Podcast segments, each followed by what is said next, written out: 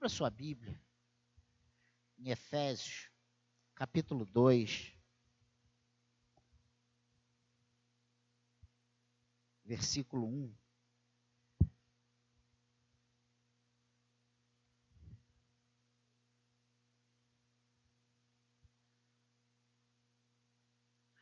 Do versículo 1 ao versículo 10, Efésios capítulo 2, do versículo 1 ao versículo 10.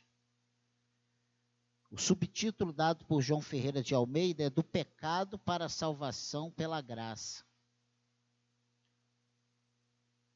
E diz assim o versículo 1: Ele lhes deu vida quando vocês estavam mortos em suas transgressões e pecados, nos quais vocês andaram noutro tempo, segundo o curso desse mundo, segundo o príncipe da potestade do ar, do espírito que agora atua nos filhos da desobediência.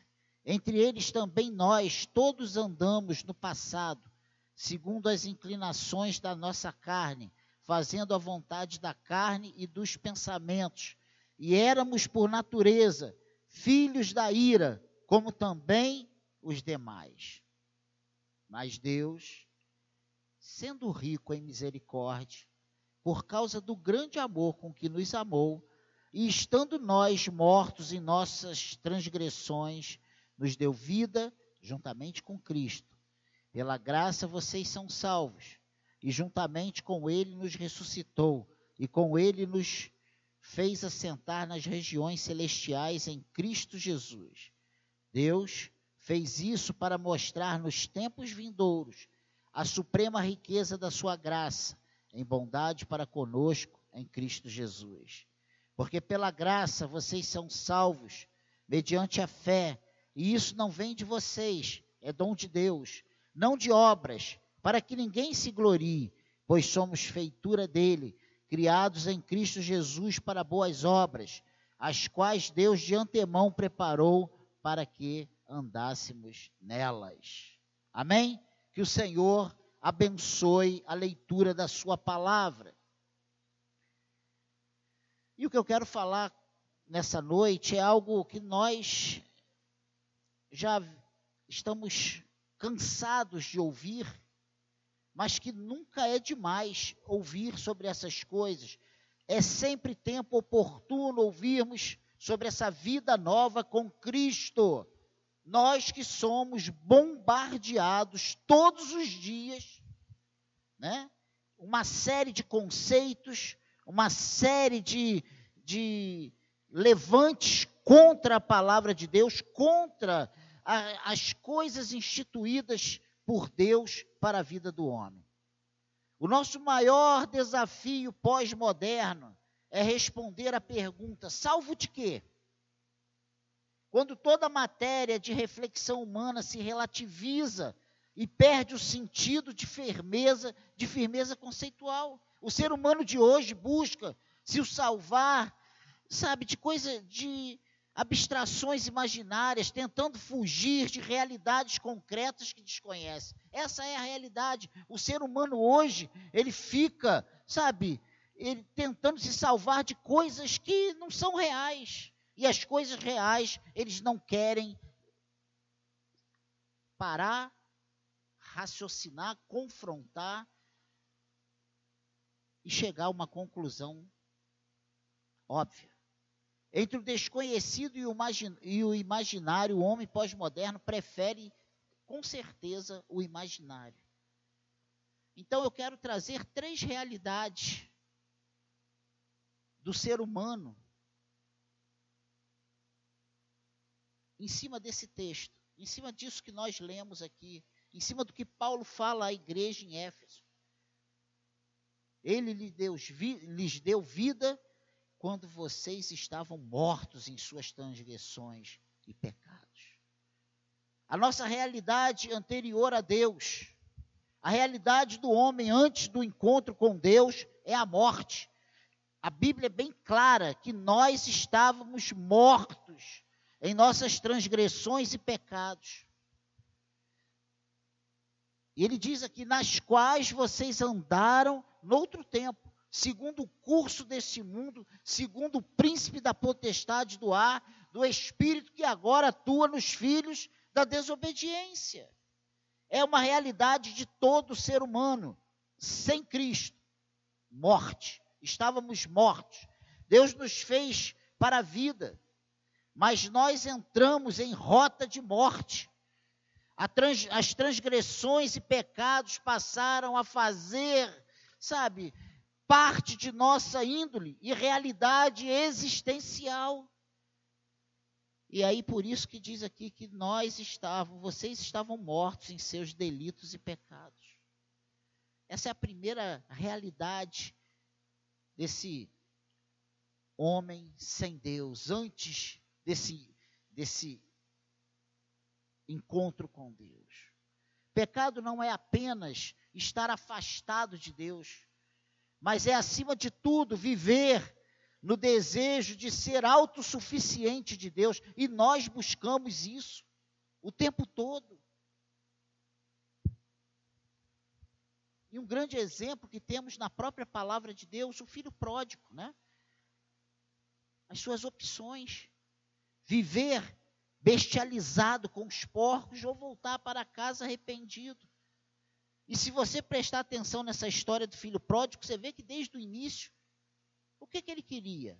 Curtir a vida, ser feliz, aproveitar. Não é isso que nós ouvimos, não é essa realidade que nós deparamos o tempo todo. Vamos curtir a vida, vamos aproveitar, a fila anda, o tempo passa, a gente tem que ser feliz. E é isso que é inculcado a todo ponto, como se encontrássemos felicidade longe da casa do Pai, como se encontrássemos felicidade longe da convivência com Deus. Eu sempre, quando estou conversando com alguma pessoa que ainda não teve uma experiência com Deus, eu sempre falo que ele não é feliz. Você não sabe o que é felicidade, você não sabe o que é uma paz, uma alegria. E aí você pensa assim, poxa, então quer dizer que depois que esse homem teve um encontro com Deus, nunca mais passou por problema? Gente, problema bate a milhares, né? Vem em todas as áreas, de todos os lados. Mas nós podemos dizer que temos paz e alegria, porque é uma paz que não nos tira do nosso centro, a ponto de nós entrarmos em desespero e fazer o que o mundo aí fora faz.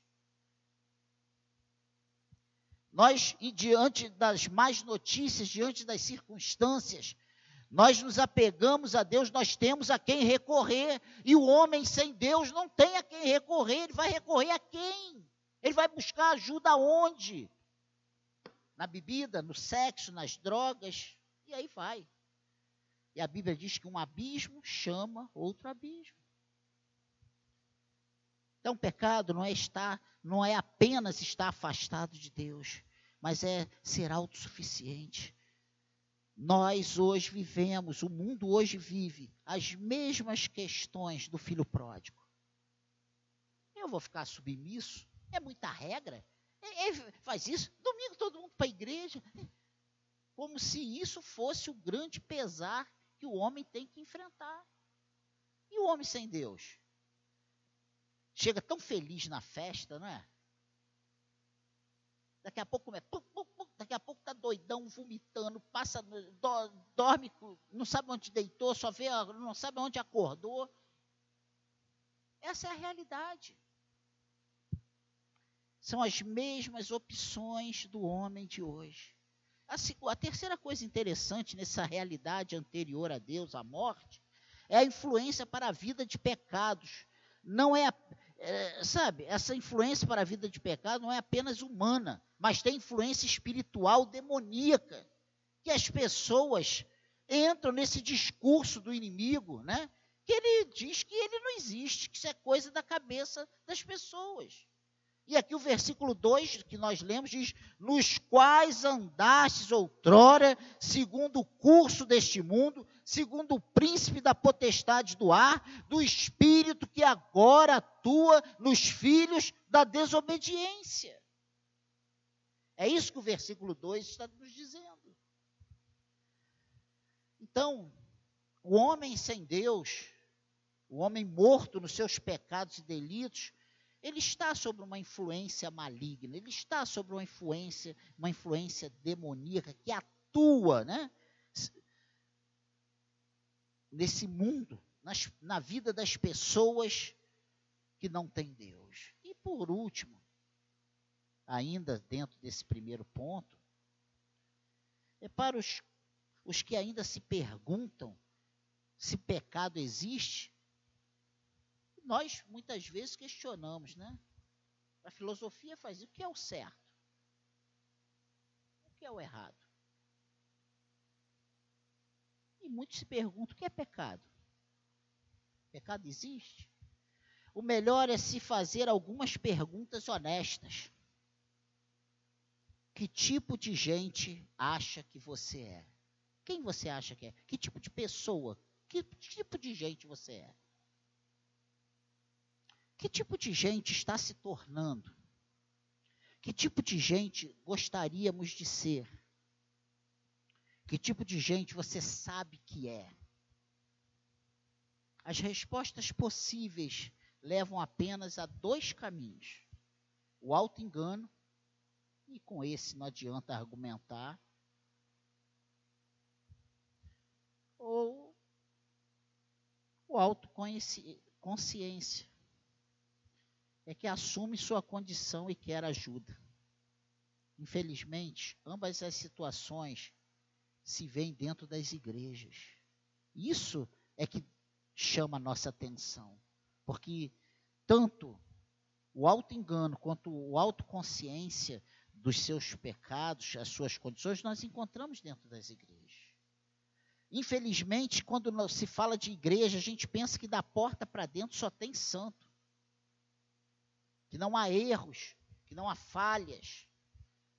Mas como o Leandro pregou aqui domingo à noite, nós somos pecadores terríveis. E nós precisamos a todo tempo da misericórdia e da graça de Deus. Precisamos da ajuda de Deus.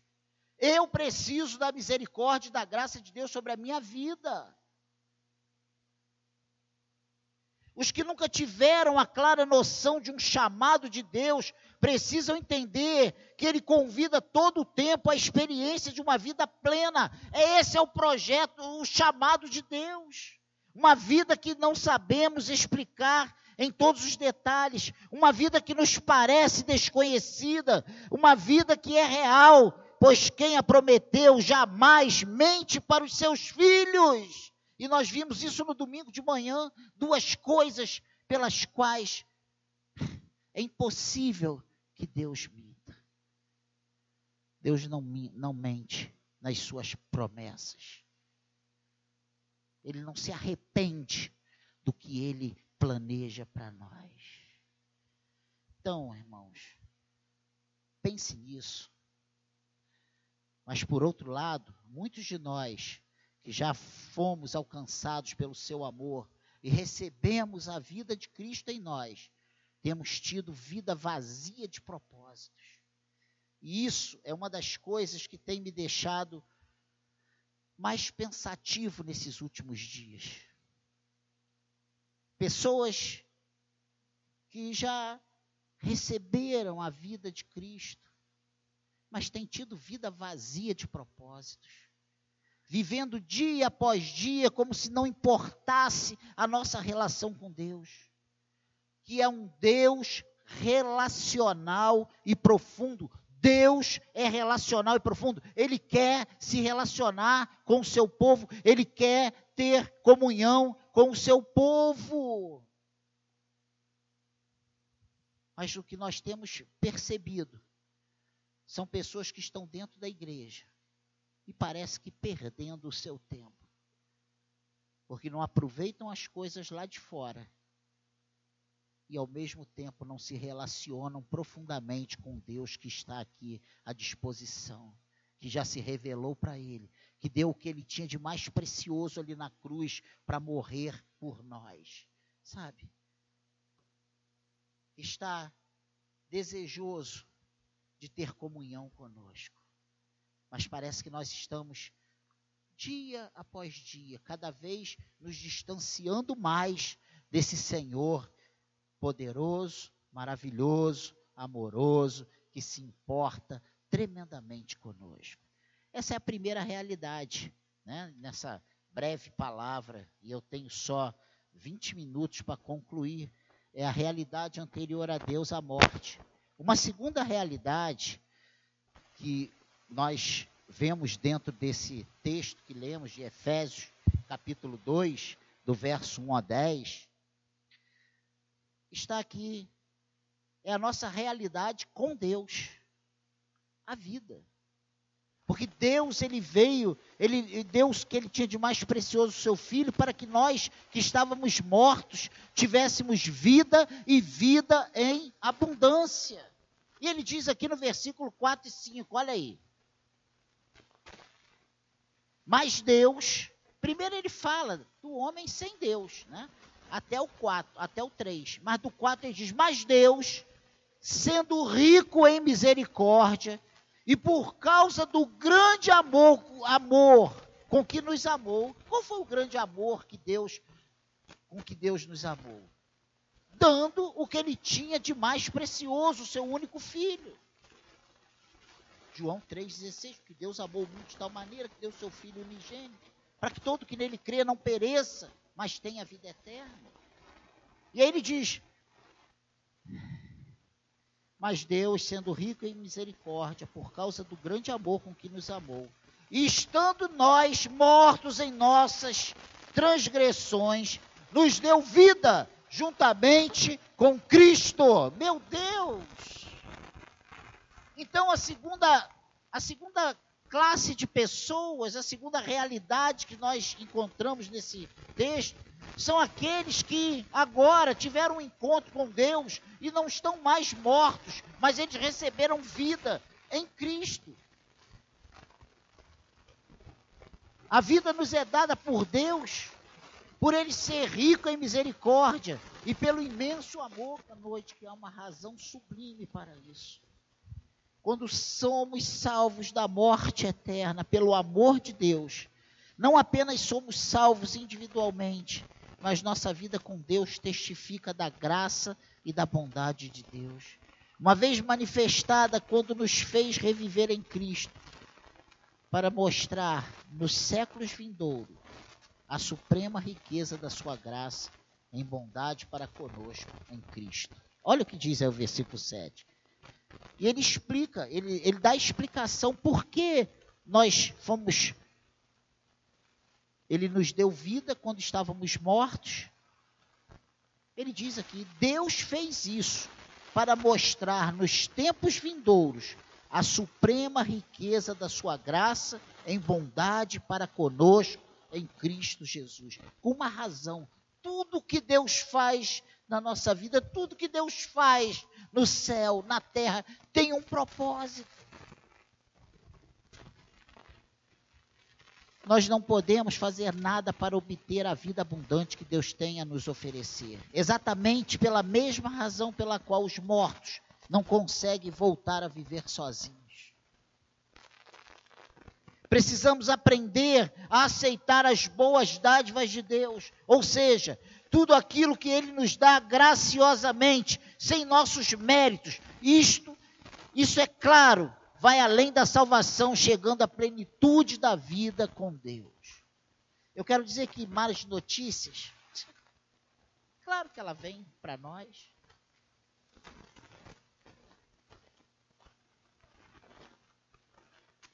Batida, assalto, doença.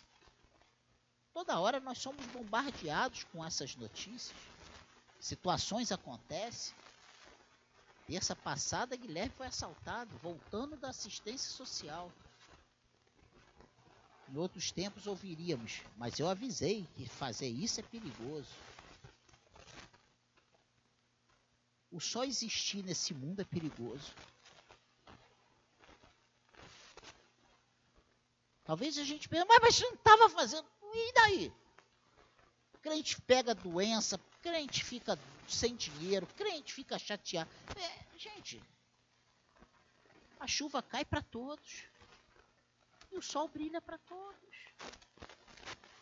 O que nós precisamos entender É o que Deus tem prometido para nós, vai muito além de ter, ser e possuir, vai muito além disso daqui. Isso aqui é passageiro, nós não levamos nada.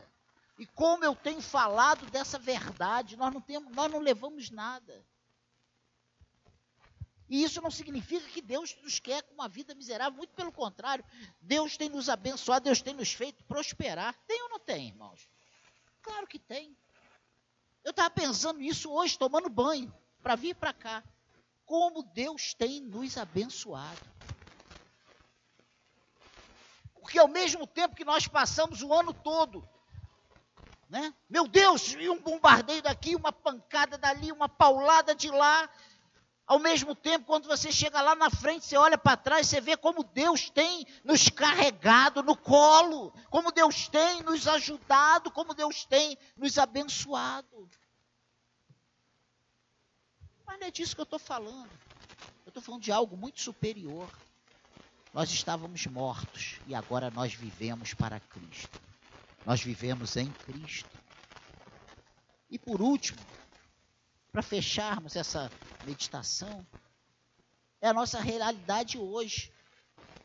Vivos e capazes de levar a vida. O Senhor nos capacita para levarmos a nossa vida. Hoje eu e você temos condições de levarmos a nossa vida até o fim. Sabe por quê? Porque nós não estamos mais sozinhos. Porque hoje nós temos a ajuda do Espírito Santo de Deus. E Ele nos capacita, e Ele nos conduz com a sua mão forte e vai nos levar até o último dia, ou da nossa vida, ou da volta dEle para nos buscar. Amém? Somos salvos, e Ele diz, pela graça de Deus, que age em nós por meio da fé. Esse processo não é natural de nossa existência, mas é em nós, sabe? Colocado, fecundado, inoculado por Deus. É algo feito soberanamente em nós. Isso é graça. Sem que nada façamos, sem nenhuma obra nossa para merecer esse gesto de Deus. Assim, toda a nossa gratidão será dada a Deus e não seremos mais levados a atribuir nem a nós, nem a ninguém, a nossa reconciliação com Deus. Porque pela graça sois salvos mediante a fé, isso não vem de vós, é dom de Deus, não de obras, para que ninguém se glorie. Amém, igreja? Amém, irmãos? Isso é a ação do Espírito Santo de Deus. Isso é para nós ficarmos extremamente felizes, porque Deus nos amou, Deus nos chamou, Deus nos trouxe hoje aqui nessa noite para ouvirmos essa palavra, porque nós somos bombardeados a semana toda. Somos ou não somos? Somos levados à morte, né? Todos os dias, como ovelha indo para o matadouro. A Bíblia diz isso, que nós somos como ovelha indo para o matadouro. E é mais notícia daqui, coisa ali, pancada em cima de pancada. O Senhor nos traz aqui nessa noite para falar ao nosso coração que nós fomos extremamente amados de uma forma tremenda que a nossa mente não consegue entender, raciocinar e pensar na dimensão desse amor tremendo de Deus. Ele dá o que Ele tem de mais precioso e o mais interessante na vida de pessoas mortas. Sobre cadáveres. É como se nós fôssemos no cemitério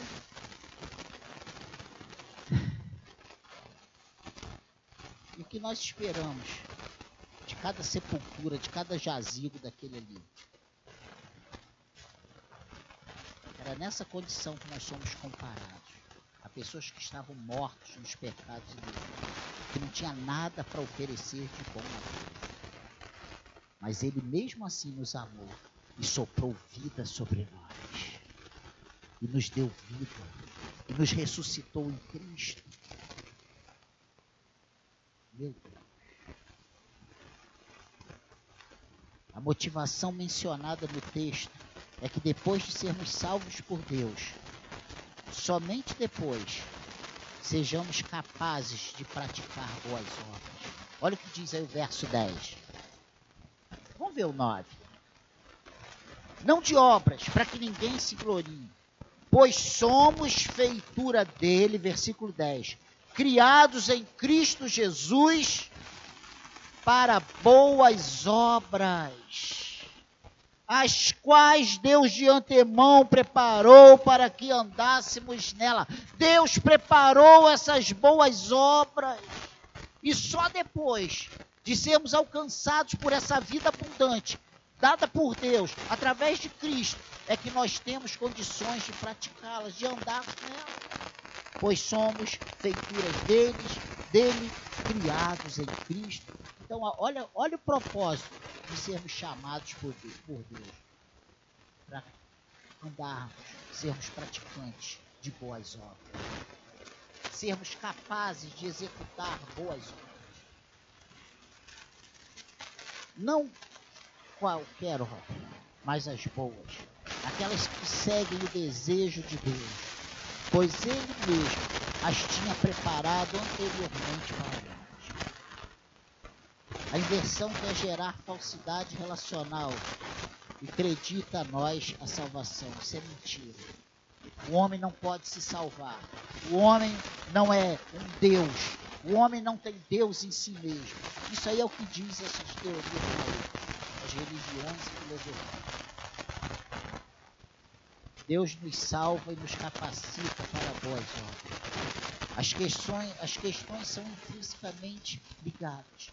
Deus não nos dá a vida apenas para vivermos eternamente com Ele. O que Ele faz em nós é com um propósito. O chamado eficaz de Deus para nós tem um propósito. Nós fomos chamados para as boas obras. Nós fomos chamados para fazer, executar uma missão, uma tarefa. E nós precisamos entender. Ele nos dá a vida para termos vida para levar. Entende isso? Levar a vida a outras pessoas que ainda estão mortas em seus delitos e pecados.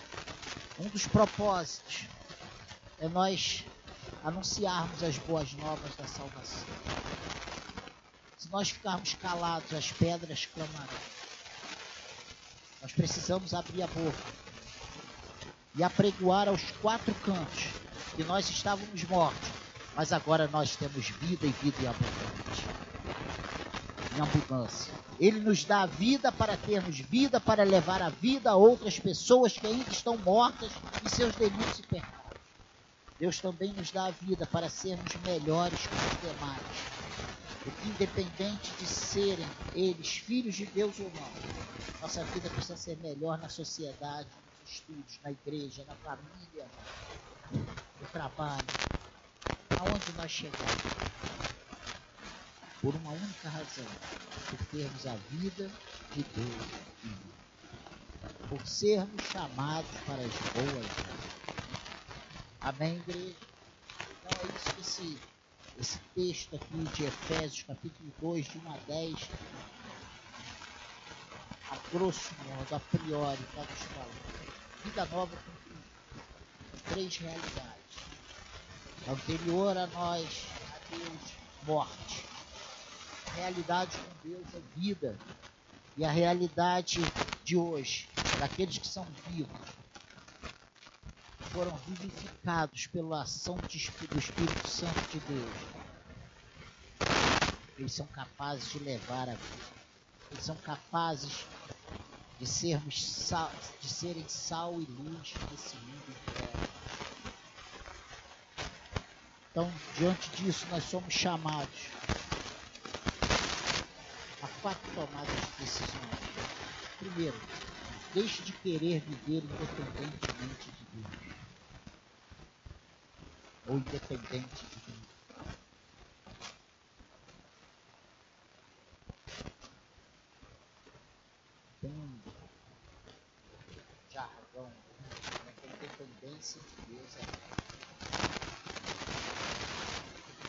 Somos totalmente dependentes de Deus.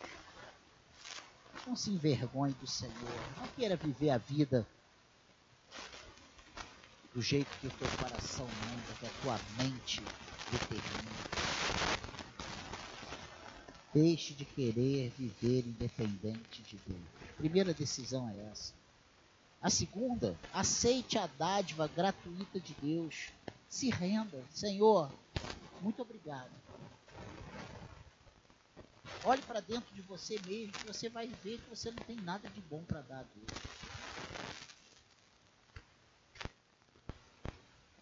Essa coisa que nós somos chamados dentro desse texto a entender e viver. Viva abundantemente. Um dos grandes pecados do cristianismo pós-moderno é estar dentro da igreja, ter o Senhor Criador dos céus e da terra, o Deus soberano, o Supremo Deus, e vivendo vida medíocre, sem uma paz verdadeira, sem uma alegria verdadeira, sem um descanso verdadeiro. Nós temos sido uma igreja pós-moderna cansada e sobrecarregada. Sabe por quê? Não acredito que Deus vai suprir, não acredito que Deus vai cuidar, não acredito que Deus está no controle de tudo, que a vontade dele é soberana. Então nós somos crentes se debatendo para não morrer afogado numa piscina Tony de 20 centímetros de altura. É a realidade nossa hoje. E por último, leve a vida de Deus aos demais. Abra tua boca, fale de Deus. Mas como vamos falar de Deus se a gente olha para nós, a gente só sabe ver motivos de lamúrias? Como é que você está? Ó vida, ó céus, ó azar. Só me acontece desgraça. É que hoje acontece. Ele não consegue ver que ele bateu com o carro, perda total, e ele saiu ileso, não teve um arranhão. Em vez dele glorificar a Deus por ter sido preservado, ele chora porque ele vai ter que entrar no seguro, esperar 30 dias para receber a indenização total do veículo. Só para ter uma ideia, vê aí, coloca a tua realidade. E assim nós temos vivido, dia após dia. E aí, como é que você está? Oh, céus, oh, azar, aquele emprego, aquilo é uma desgraça. O dinheiro acaba no quinto dia. Eu recebo no terceiro, no quarto já foi, no quinto não tem mais nada. Tu escolheu o emprego quando você ficou na fila para conseguir aquele emprego. Ou você não estudou a vida toda. Só exemplos. O senhor não sabe o inferno que eu vivo lá dentro de casa. Pô, tu escolheu a mulher. Tu escolheu o marido. Escolheu o mal. E aí põe a culpa em Deus. Deus não desceu aqui e mandou tu casar com ninguém, não, rapaz. Tu que escolheu, escolha direito. Abra os seus olhos.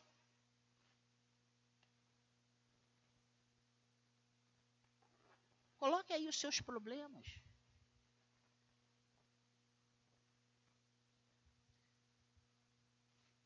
Na nossa vida, nós colhemos o que plantamos. Você tem plantado bem? É só para você pensar.